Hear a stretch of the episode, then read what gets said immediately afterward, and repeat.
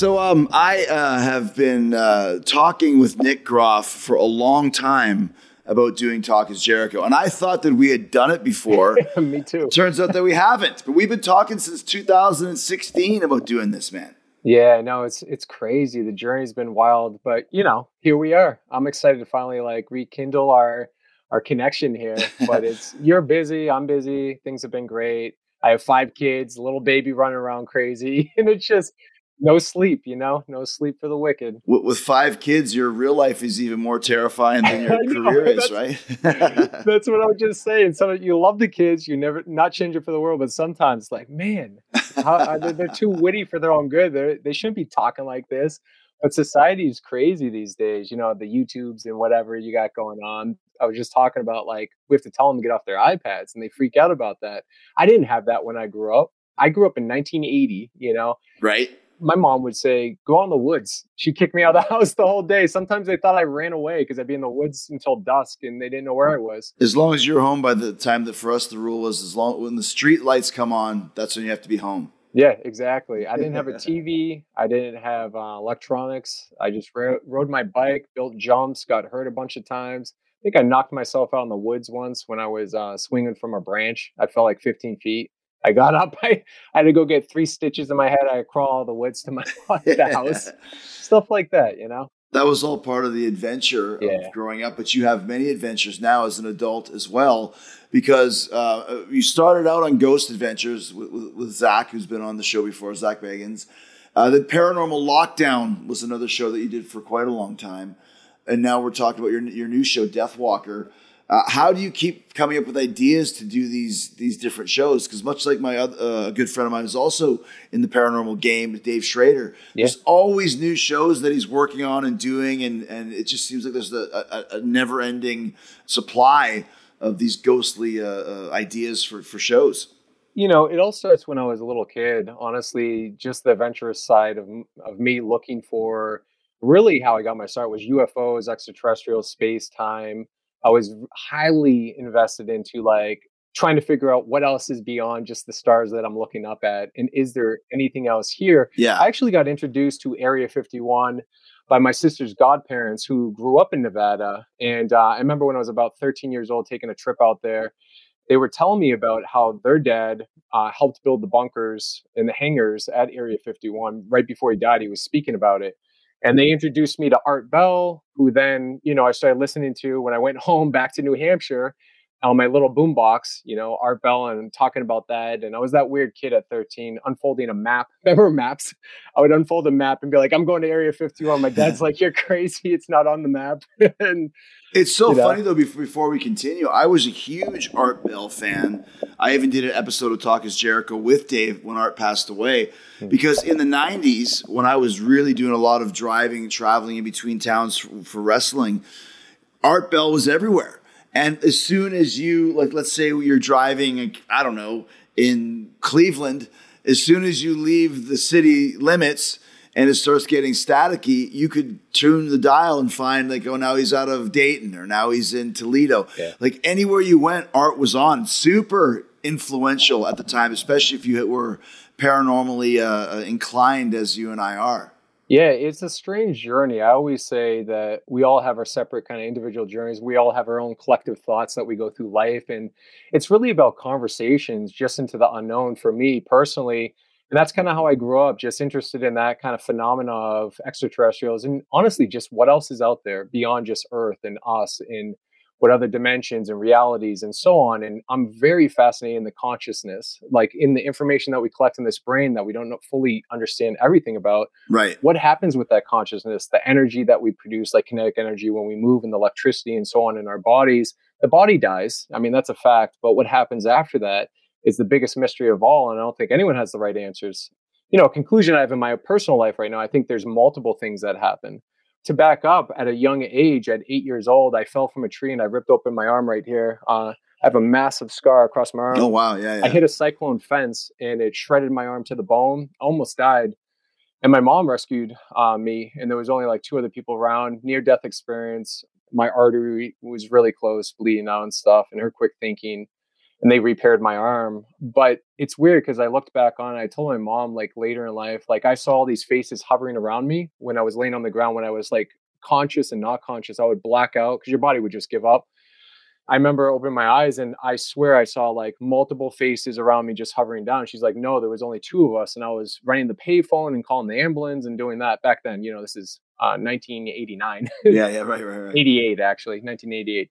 So I don't know if that drove me on the quest. My grandmother in New Hampshire would talk to me about ghosts and they would introduce me like crazy horror films like Trilogy of Terror with that little doll and stuff where it sound crazy. wow, that's obscure. stuff like yeah, it scared the crap out of me because they didn't want me to leave the bed. I was a hyper kid. They wanted me to leave like my bed, staying at my grandparents' house. So they would say, you know, if you hear the little bell from this creepy doll we have in the house, you know, it's just that, you know, stuff like that. It just intrigued me and I want to learn more about ghosts, but specifically about um, UFOs and then later cryptid. So I just encompassed kind of all of it, weirdly enough.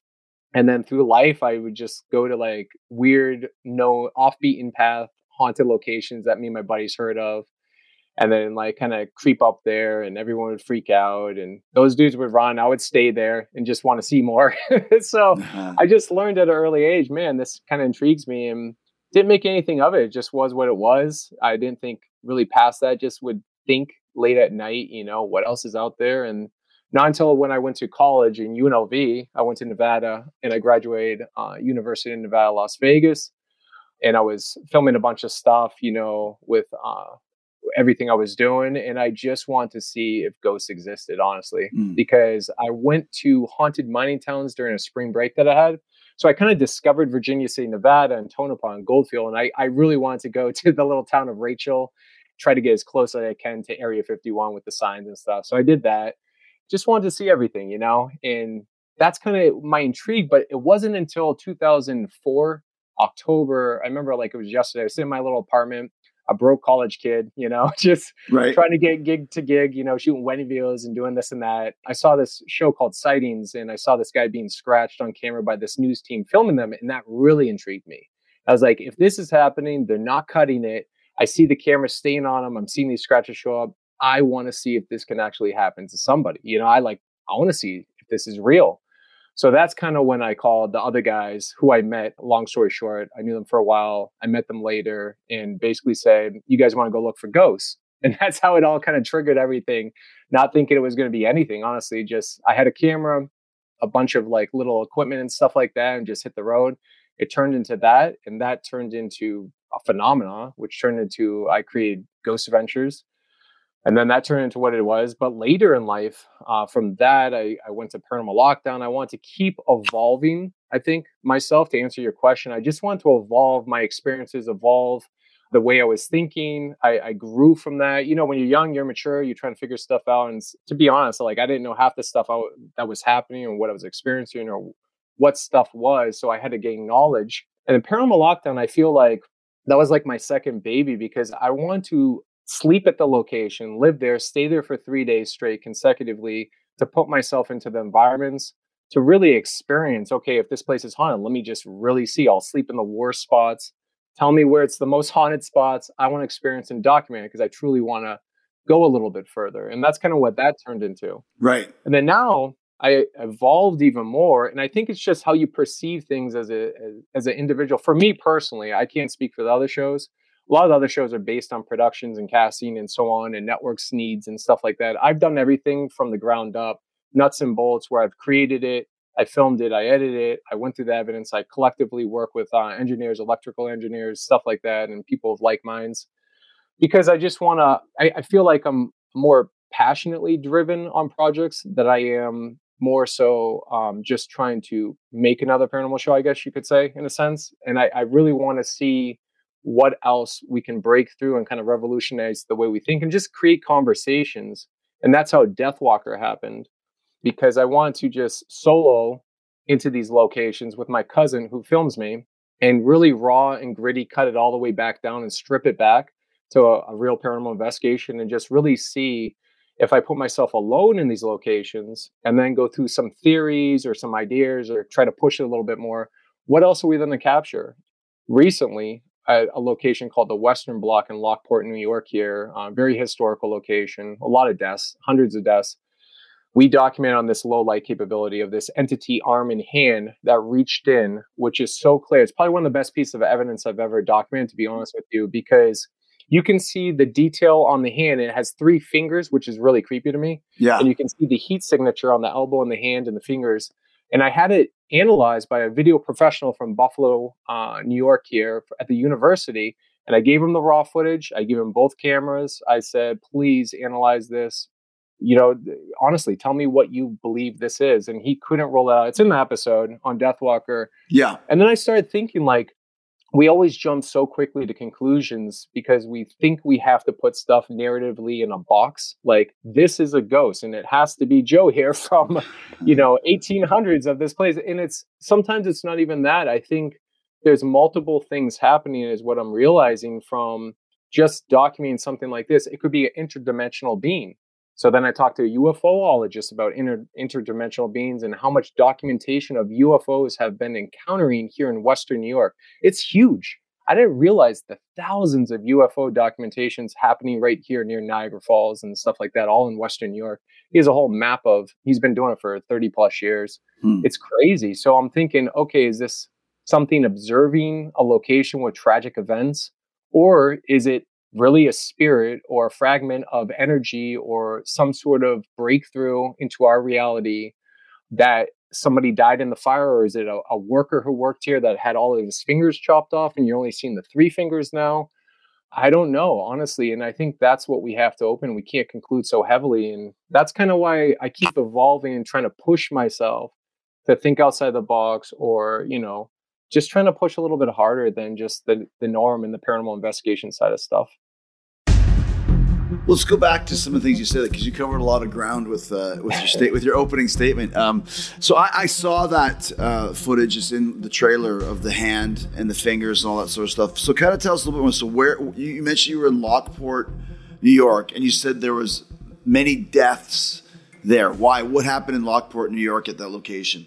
Yeah, so uh, that specific area was where the canal was built through Lockport. So anybody knows the history, there's tons of it there. There's been um, a couple hundred deaths. There's fires that took place there. People died in fires. Uh, workers who died in accidents.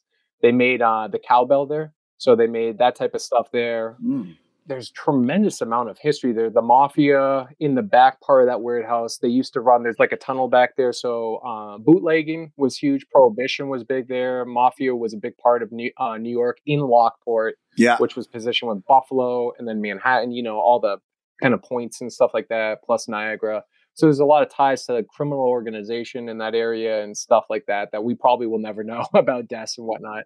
Right. So it just has tremendous amount of history. And I think when you have a location with a lot of energy, all, everything starts with history and stories from witnesses.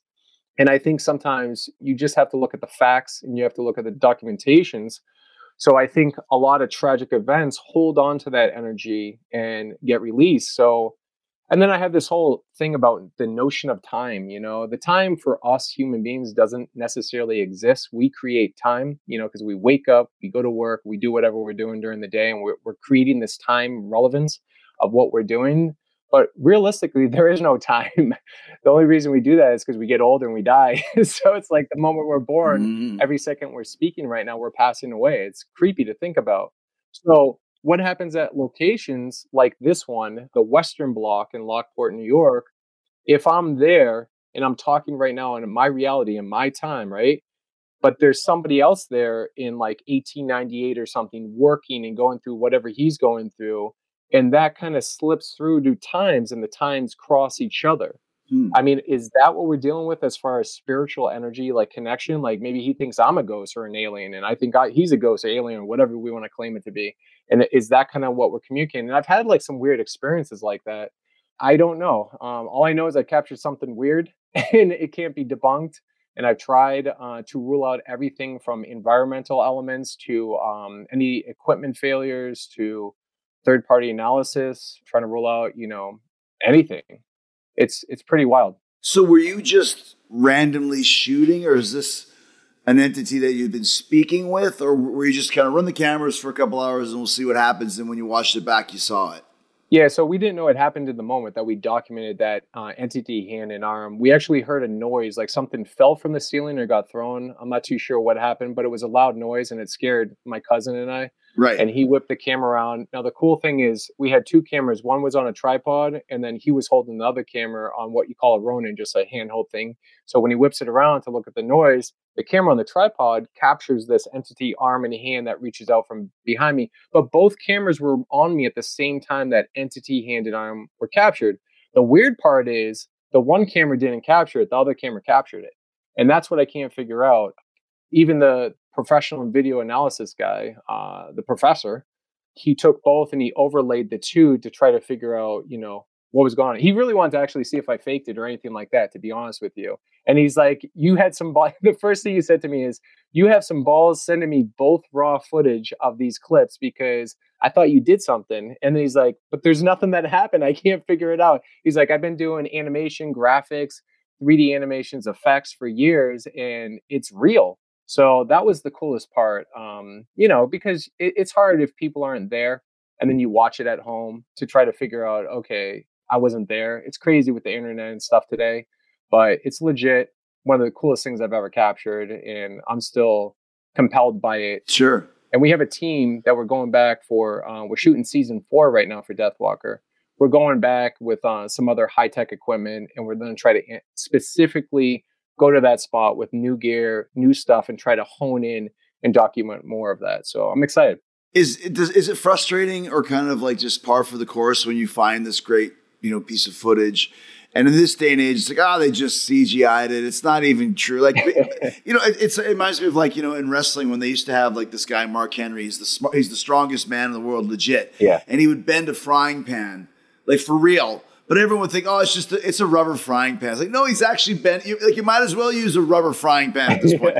so how is it? For, how do you kind of deflect that when people a you know, you know how ghost hunting is. Either you believe it or you don't. And when they don't right. believe, and you say, "Here's some evidence," to go, "Oh, you just get CGI'd that or whatever." Right. yeah. Exactly. Yeah. I honestly, it doesn't bother me. Uh, it really doesn't because I know what I'm doing. I I was there. I have the footage. I showed it to people, like tons of people. Right. Uh, I even showed it at a premiere, the raw footage, uh, the Riviera Ho- Theater, the Riviera Theater here. We did a premiere and we were showing it and stuff like that so it, it, doesn't really bother me. I mean, people are going to make up their um, assumptions. Uh, a lot of people like to jump on the bandwagon to accuse, immediately just accuse and ridicule and jump on. But that's social media, you know what I mean? That's one of those things. But if if you actually came and we sat down, we're cool about it, and we're talking about it, and you're looking at it, I think it's totally different perspective. I just think people it's hard, you know, Hollywood and so on has kind of tarnished, and I think there's an uproar in the paranormal community in general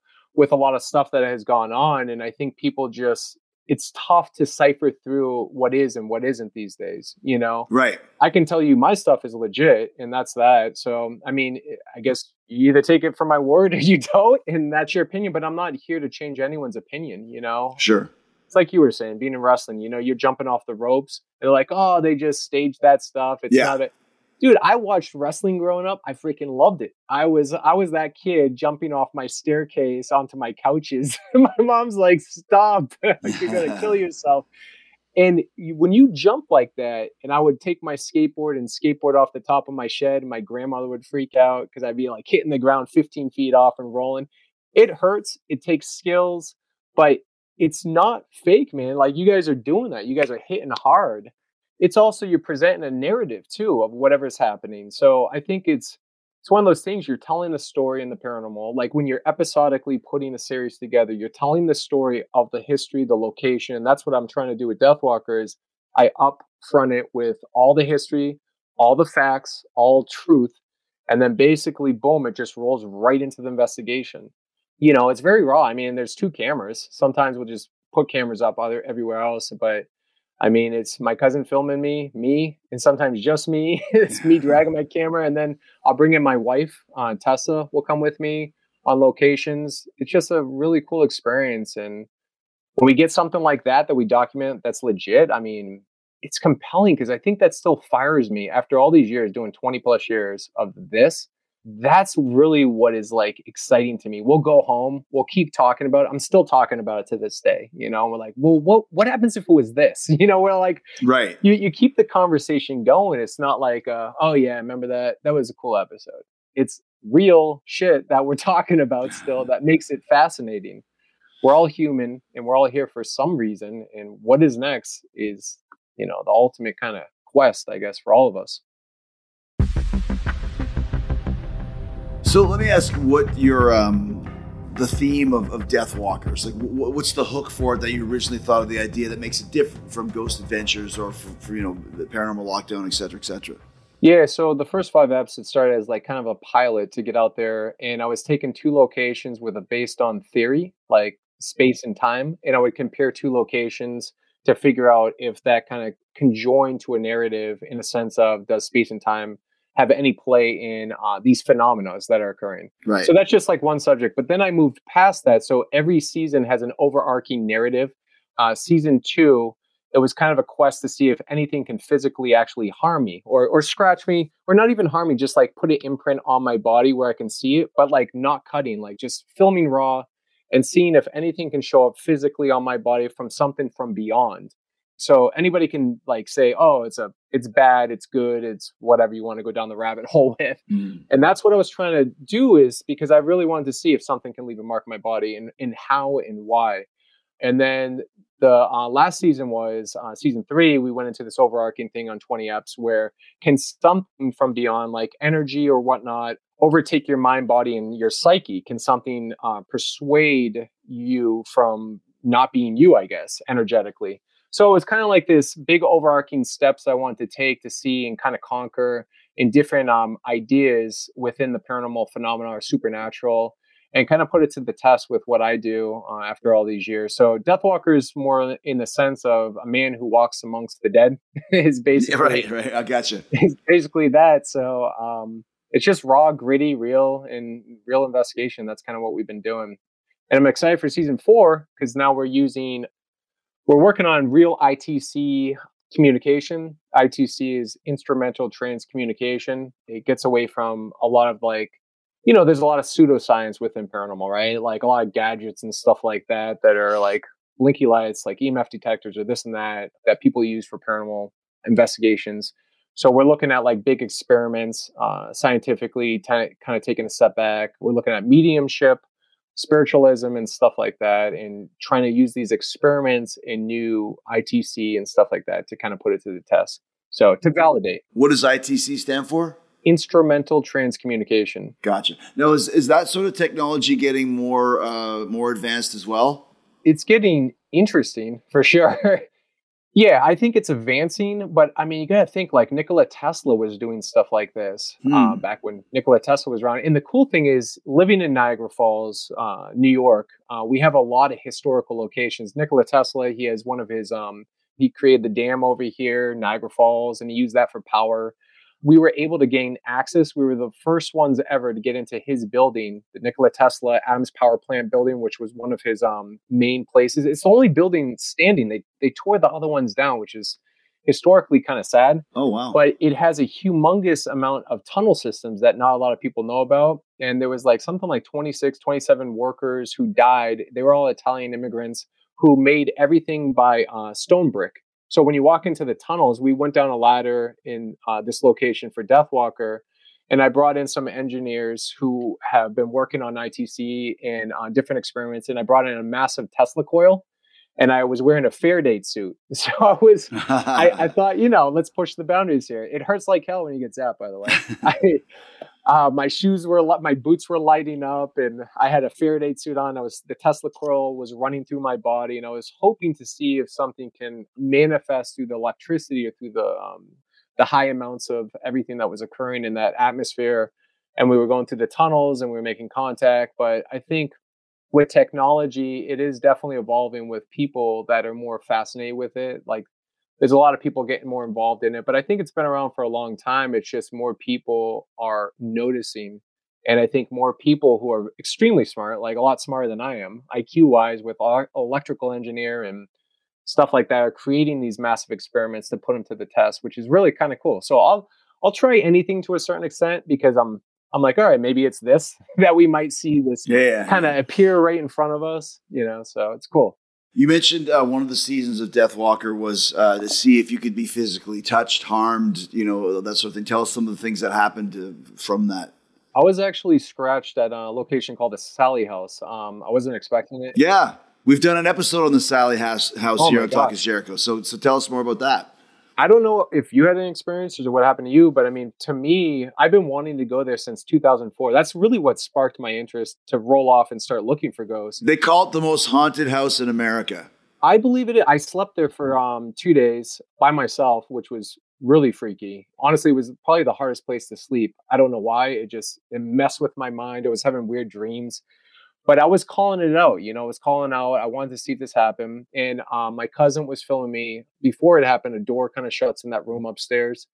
He's filming me, and I'm like, my back is burning, and all of a sudden he lifts up my my shirt on my back and he's like i don't really see anything and basically he keeps filming and as he's filming you just see this scratch just slowly show up on my on my back. Jeez. and he didn't cut like you can see it like it's raw and it's right there and that freaked me out because i've never really been scratched in a sense all my years of doing this. It was so bizarre to me. And it actually just happened to me recently. I've only been like scratched twice in my life really Uh, that was one of them, Sally House. And then recently I was investigating another location I did for Death Walker called the Iron Island Museum in Buffalo, New York. It's um, very historical, now a museum, and they have all this like artifacts and stuff like that they've been collecting for uh, decades.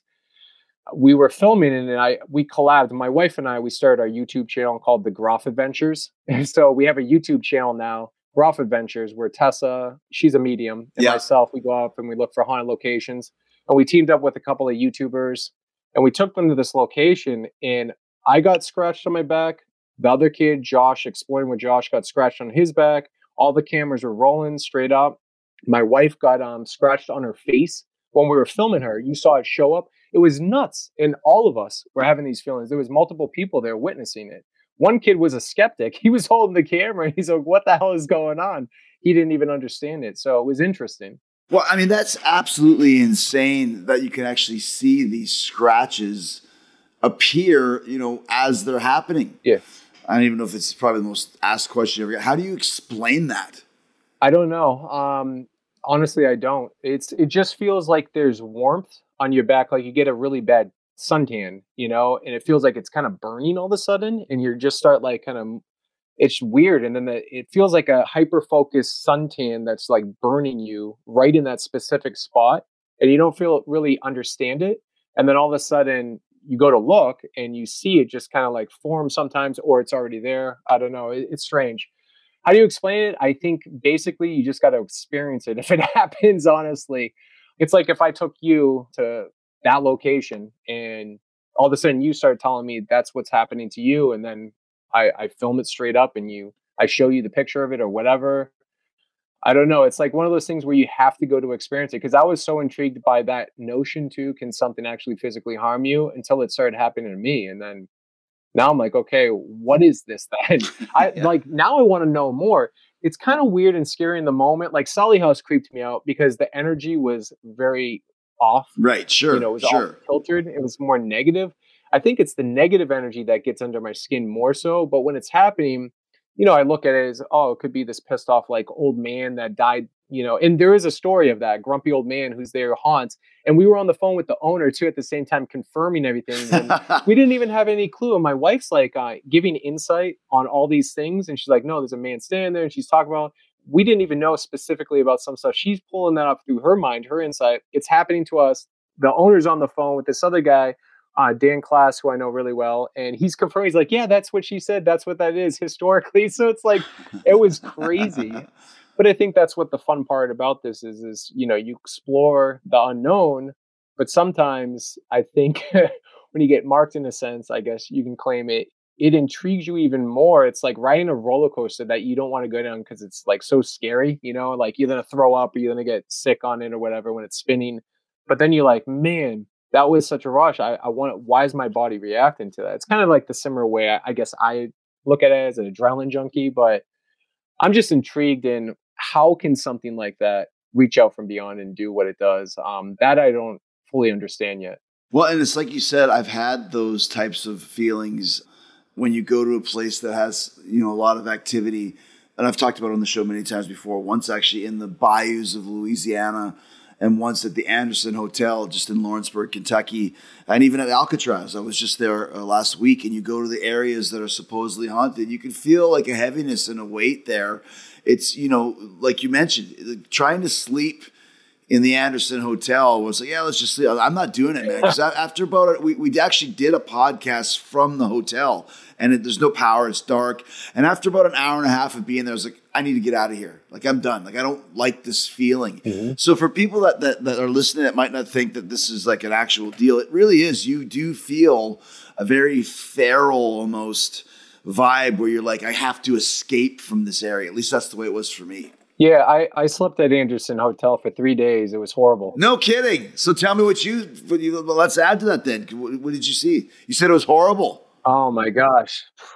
It was horrible. Yeah, it was uh, when it was pretty bad shape. Actually, I don't know if they cleaned it up. I haven't been there since. No, it's still it's a dump. It's terrible. Yeah. Okay.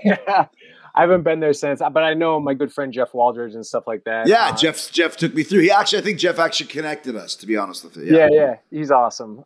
So yeah, I, I did Anderson Hotel for Paranormal Lockdown on an episode. Uh, we were one of the first people to get in there, and they had the bloody mattress, the suicide mattress, where a lot. It's you know horrible tragedies. It's really sad the energy is so oppressive when you walk in that place. It's disgusting. I swear to God, whoever developed, whoever like designed that location was horrible at feng shui because yeah, yeah. it's just claustrophobic and clouded with just negative, dark energy. Yeah, the best way to put it. And I, I tell everyone this: it's like, look, you don't have to believe in paranormal. You don't have to believe in anything. It's your life, but what you can believe in that's a fact is energy. Yeah. Energy is a real thing. You cannot deny that. We produce energy, like I say, kinetic energy. So there's positive and negative energy in our world, right? We as human beings can be positive or negative energy. When positive and negative people die, that energy does linger. Eh, I don't care if you don't believe in spirits, but I'm telling you, there's something about the consciousness attached to this energy that still lingers where you can feel it absorbed into the location, releasing. And that's what I felt at Anderson Hotel, multiple locations I've been to. I mean, Anderson Hotel was just a disturbing, visual, anxiety driven, depressive location, you know, just with the amount of mentality torment behind the people and the individuals that lived and died there. And I think it still holds on to that as a location, especially with objects and stuff like that that are soaked in the DNA of blood of people. Yeah. I remember laying on that bed. Oh, you laid on the bloody bed? I laid on it, but I put a plastic uh, sheet down first over it. Still, yeah. But I put a brain monitoring system on me, and I actually was data logging my brain waves while I slept on the bed. And I wanted to see if anything disrupted my mind. And I had recorders laid out, and I had cameras on me and I wanted to see when I would drift into a vulnerable state because the vulnerable state is when you're sleeping, you know, and that's when I think you have like this weird connection or this spiritual connection outside of your body where you kind of pick up on things, you know, as far as what equipment sometimes can't get. But the equipment's there to validate. So my recorder that I just left rolling on the um, dresser or whatever it was next to it, me, afterwards we're, we're listening back and we're hearing this couple arguing it should just be white noise. This couple was arguing, like yelling at each other on the recorder. Wow. Then there were screams. Then there was like voices coming through that were angry. It was so freaky. And my brain waves were monitoring, uh, spiking in certain things when I was talking about this kind of weird visual that I had. So it just kind of validated like my personal experience, you know, and what I felt. And it was just really negative. I had a leave that location after three days and i felt like i took like five showers just interesting getting all that dirty yucky like dark cloud that kind of hovers over you after a while it just feels dirty you know yeah it's interesting that you felt that way and i'm sure you felt that way at other places too so kind of tell us some of the um, other kind of terrifying experiences you've had just on death walkers alone because you mentioned you're going into your third season right? Fourth season. Yeah. Yeah. Fourth season. So tell us kind of some of the the highlights slash you know low lights depending what side of the coin you're on as far as the stuff you've experienced. Yeah. So i've been doing Death Walker for a while now 40 episodes. It just got released in america. You can see it on the FilmRise app. We just released it on tubi. So it's actually in tubi right now which is huge. It's like 60 million viewers a month on that And then um, they have a deal. FilmRise has a deal with YouTube, so it goes through YouTube, Tubi, Roku channel, all the fast TV channels, you know, like uh, Vizio and so on. So you can pretty much see it anywhere in America. And the best part about it, it's free. You don't have to pay for it. You can just yeah, that's right. Download it, watch it. Uh, Forty apps. We're shooting twenty more apps right now for season four.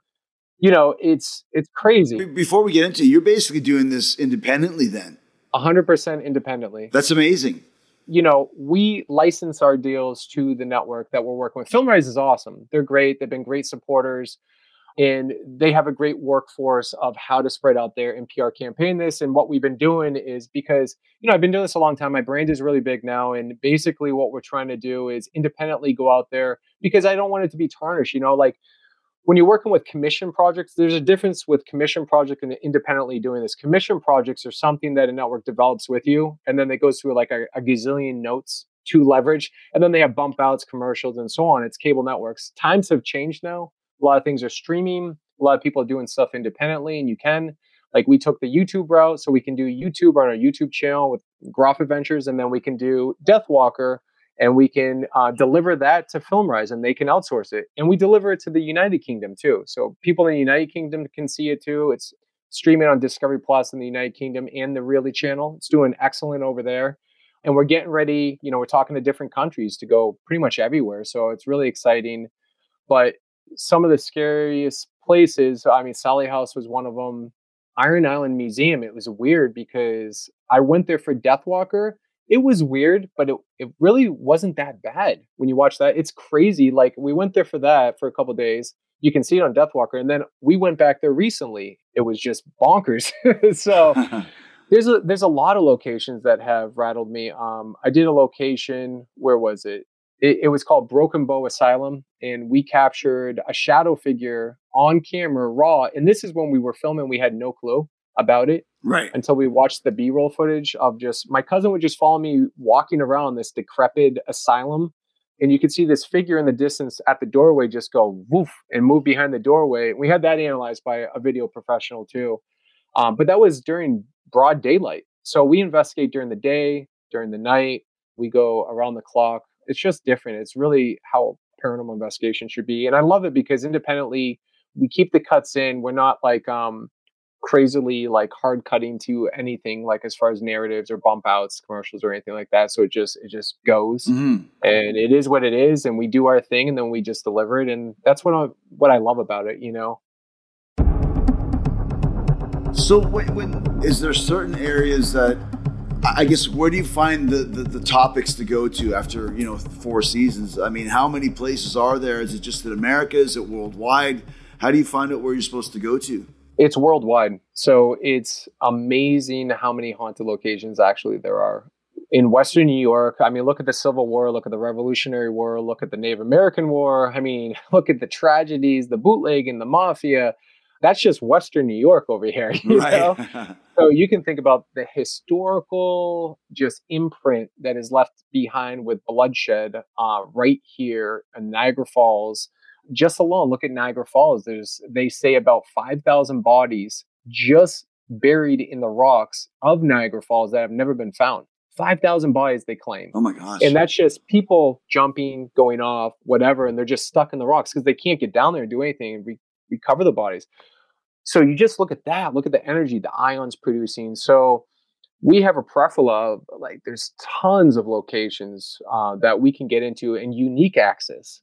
So it's just getting familiar with the owners, getting familiar with people who are in charge of owning the locations, managers, and really them believing in us to portray the location properly and, and factually rather than stretching the narrative. Right. So we do a really good job with research. Um, my cousin Justin, he's incredible at research. He's been working with me since we were little kids on um, haunted locations. He's one of them that found like mostly all the haunted locations you see me do.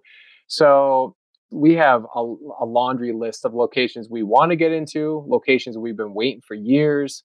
Uh, there's locations that pop up that would surprise you, like just like look at the Western Block. You know, like you would never know driving by it. You think it's a historical building no one really knows about it. The first floor turned into an art center, and then upstairs is abandoned, decrepit, and a lot of stuff happened. But like that's a location you wouldn't know. You drive through Lockport, you're like, wow, this is a historical town. But every building has some sort of story attached to it. It's kind of cool. That's why we are able to keep doing what we're doing. So we, we, talked about the Anderson, which which I know about. We talked about the Sally House, which you know about. Tell us some more of like the really haunted locations you've been to. You know what I would love to get into, and if I ever do, you should definitely come with me. Would be the Linda Vista Hospital in East LA. Linda Vista Hospital in East LA. Yeah, if you have any connections or ties to that, please get me in because that location really compelled me to search harder into the paranormal. That was a location in 2000 and I think it was nine that I was there and I saw a lady spirit. Uh, I call her lady spirit because I don't know what else to call her, but yeah. she was two feet in front of my face. I, I turned around. There was no one standing there in the dark. It was 5 a.m. I was rolling my recorder, young kid, 29. And I turn around and I see her just standing there. It scared the shit out of me. Like the recorder flies on my hand. I screamed, you know, like I thought it was a homeless person that broke in. That's how surreal it was. No joke. Oh, wow. But she had like this white face. I could see her short brown hair. And it's like she was reaching out at me. Like we made eye contact. I saw her. She saw me. Now, what's creepy part about this is she had on this hospital gown, it looked like, with little flower patterns. Oh my gosh. Now, here's the crazy part. I experienced that. It happened. I had a sketch artist draw the image of what I saw, and I put it up on um, my social media back then. And there was a nurse who used to work there in the 80s, I guess. I guess she saw my image or whatever was following me, and she's like, "Oh my gosh, I saw you went to that hospital. That person who I saw, she's like, I've seen her too. Doctors who used to work there would see her. It was in the trauma center room where people would die." And she said that this girl would just pop up when they were operating on people and then she would they would say hey you can't be in here and she would just disappear even when it was an operation. Jeez. That's how rad it is. And I, I even went the distance. I wanted to go to the coroner's office in la by the way that's creepy. If you ever get a chance to go to the coroner's office just in general it's creepy but was it haunted as well no, it's uh, well, I, I don't know if it's haunted, but I mean, talk about talking to a coroner because I went there. We were talking to the people at the Linda Vista Hospital. I went to the coroner's office in LA to try to figure out who this Jane Doe was because no one knew who she was. So maybe the coroner would know on record of some sort of Jane Doe in that area. I found out that there was a girl who actually got hit by a car in front of that hospital and was brought in there, and there was an organ donor gone wrong so the story goes, but I can't back it up with facts. So it kind of becomes a Jane Doe of this experience, right? So the coroner would talk to about all, several of the Jane Does and stuff like that has happened. That's why one of the main reasons that hospital got shut down, I think. So the coroner, he's talking to me. He hits this metal button on the wall, and the wall opens up, and there's 300 dead bodies just staying right or laying right in front of me. Oh my gosh! And I had to walk in there, and the smell. I've never I've seen people die in front of me. Um, I've seen tragedy. I've seen someone have a heart attack and die right in front of me. I've seen someone get in a car crash right next to me and their car rolls over and helping the guy, trying to bring him back to life and blood coming out of him and he died. Oh I, I've seen a lot of stuff, man, in my life, but it's it's weird when you walk through a room where bodies are put of Jane and John Doe's. You know, no names. They're just no name people. Like one guy was laying on a slab, half covered, naked. They're all, you know, they're all naked. They're all dead. Bullet holes all in them. One guy knifed to death over here. One guy hanging. People natural causes. People don't even know who some of these people are. They sit there for months to a year just there because no one claims them. It's oh wild. Oh my gosh. Yeah, but the smell is like I could smell like yesterday, you know, and this was a decade ago or so. Yeah, it's bizarre. It's and it, it makes you know what that moment made me appreciate is my life. It made me appreciate what I have in front of me. It made me appreciate the simple things in life, the compassion, the love, my family. Uh, it made me realize how quickly your life can be taken from you or it can disappear with an instant. And that's really what I took away from that. And I think that's why my quest has been so um, uplifting because it makes you wonder like just do good things in life no matter what your beliefs or what you are what it's going to become of just do good things because like that energy continues that energy can be resonated and, and remembered forever you know? It's weird. Yeah I mean, I mean you said some pretty deep stuff there i was just thinking like through all the things that i've done and seen i've never thank goodness never had somebody die in my presence.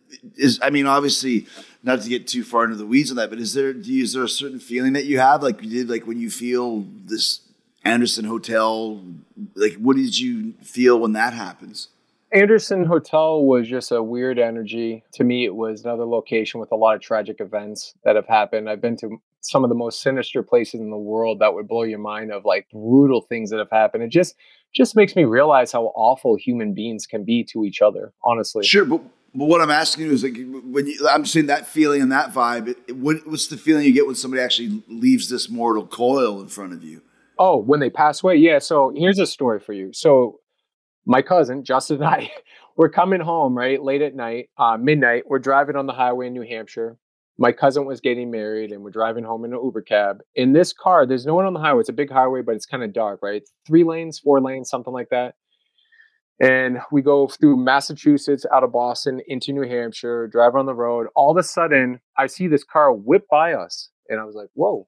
And I look in front of us, and I see the car just go woof, boom, hit the railings and just start flipping over in the middle of the road. And the Uber driver's like, oh crap, you know? So we slow down as we get closer to this car and we go by and I look out my window. And as I look out my window, I see this man just laying on the ground. And I was like, oh my God, stop. I, I forced the Uber driver to stop the car. Like he was like kind of just driving through all the chaos of what happened.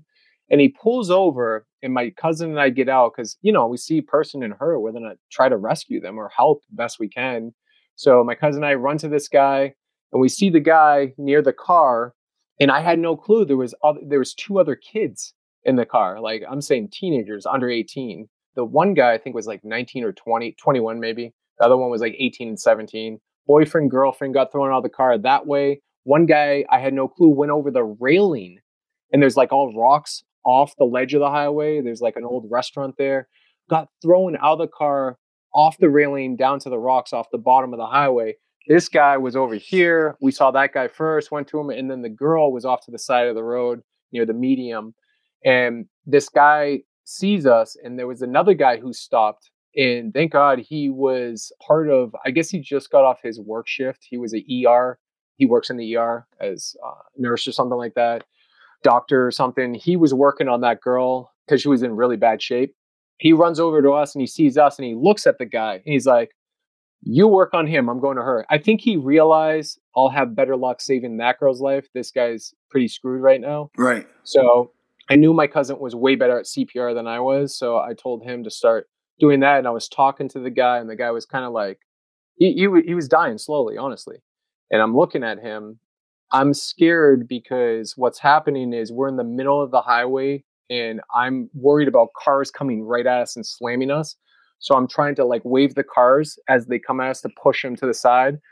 And I'm looking at this kid and my cousin's, you know, pumping his chest. And it, it was the weirdest thing in the world, man, because I get goosebumps talking about it. Sure. What happened was is I'm I'm yelling at the kid, wake up, man, wake up, pull through, stay with us. My cousin's pumping on him. My cousin, it really affected my cousin for a while because he was like touching him and, and trying to bring him back life. My cousin did get him to come back to life and cough up blood. You have to stop when that happens because we we fear that the lungs get filled up with blood and fluid and stuff. So you kind of have to stop at a point. Yeah. But what's strange is this: no one was around me. The other guy was over there. I saw him. No one was near us yet. Cars weren't coming yet. In the dark, not joking. I look to my right, and there's a guy standing right next to me. And I, I didn't even hear him coming. I don't even know how he got there.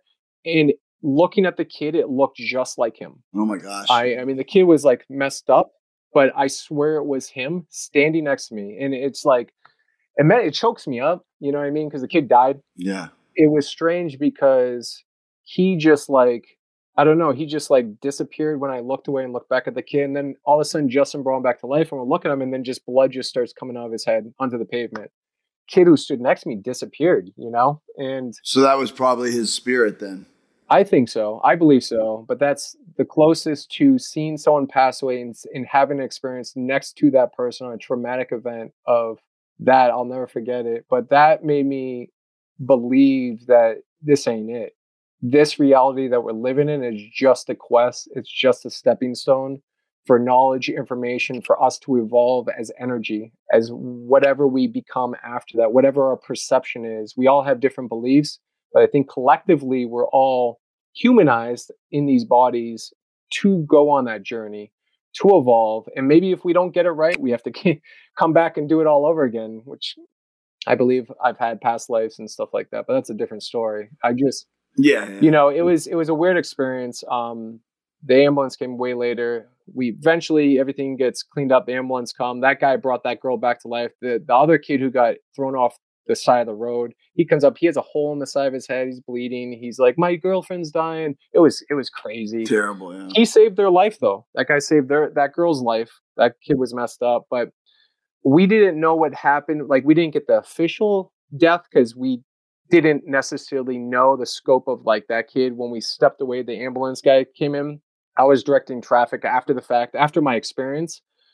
We got home. I was looking on the internet. I was looking at the news. I was looking every day. Helic- and then we found it, the mortuary. A couple days later, we found a helicopter transported him to one place, transported the other girl. He died they claim it like on the way to the hospital, however they claim it, you know. But I, I knew he passed away right there, and it, it, it sucks, man. But just having that experience, I think my my cousin's more like a logical thinker, and even he was like he was having experiences two weeks after that. He was living with me at the time in my basement.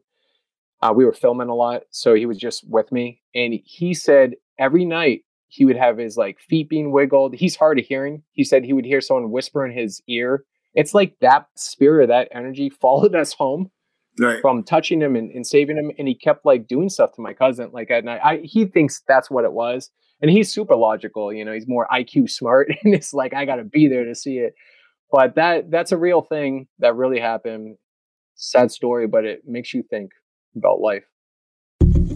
As we start to um, to wind down here, uh, what are some of the highlights for season four that stood out for you? I'm loving it because um, we go into a couple of locations coming up that uh, energetically actually startled my wife. I brought my t- my wife Tessa in. Yeah. It startled her. It startled me, and it startled my cousin. We all had this um, feeling of something grabbing onto our spine Yeesh. when collectively we didn't know it was happening to each one of us but it felt like it was grabbing on our spine no marks or anything like that but it felt like it was trying to channel through our body or energetically connect with our spine because the spine is the key part of you know the whole body with the nervous system and everything like that so and that's what i believe spirits try to uh, go for the back you'll see a lot of people kind of put their backs to the wall when you feel weird there's a location coming up in season four that really startled us and um, we got some really good evidence there do you think like is it a conduit? Do you feel that you have that sort of? I mean, not not not, not everybody is drawn to be a part of this other world. Is it something that you feel is kind of inside of you?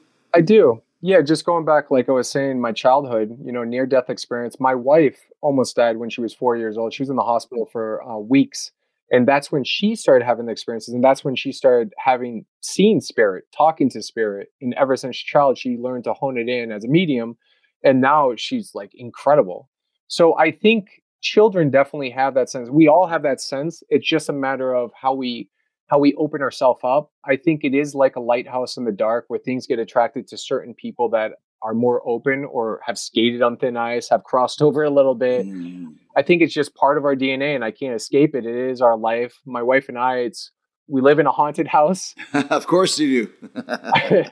We're like the real life Addams family. You know, we have five kids, uh, new baby, Luciano, uh, two girls, three boys. My wife's a medium. I'm a paranormal investigator. It's the weirdest combination in the world. But we love each other. We're happy, but it's strange. Our house is haunted. We have haunted objects and stuff like doors are opening all the time. Kids are getting scared, waking up, seeing shadow figures, apparitions, stuff like that. But everything is, it's not negative. You know what I mean? It's just a little scary for the kids sometimes, but they're understanding it. The kids have intuitive sense.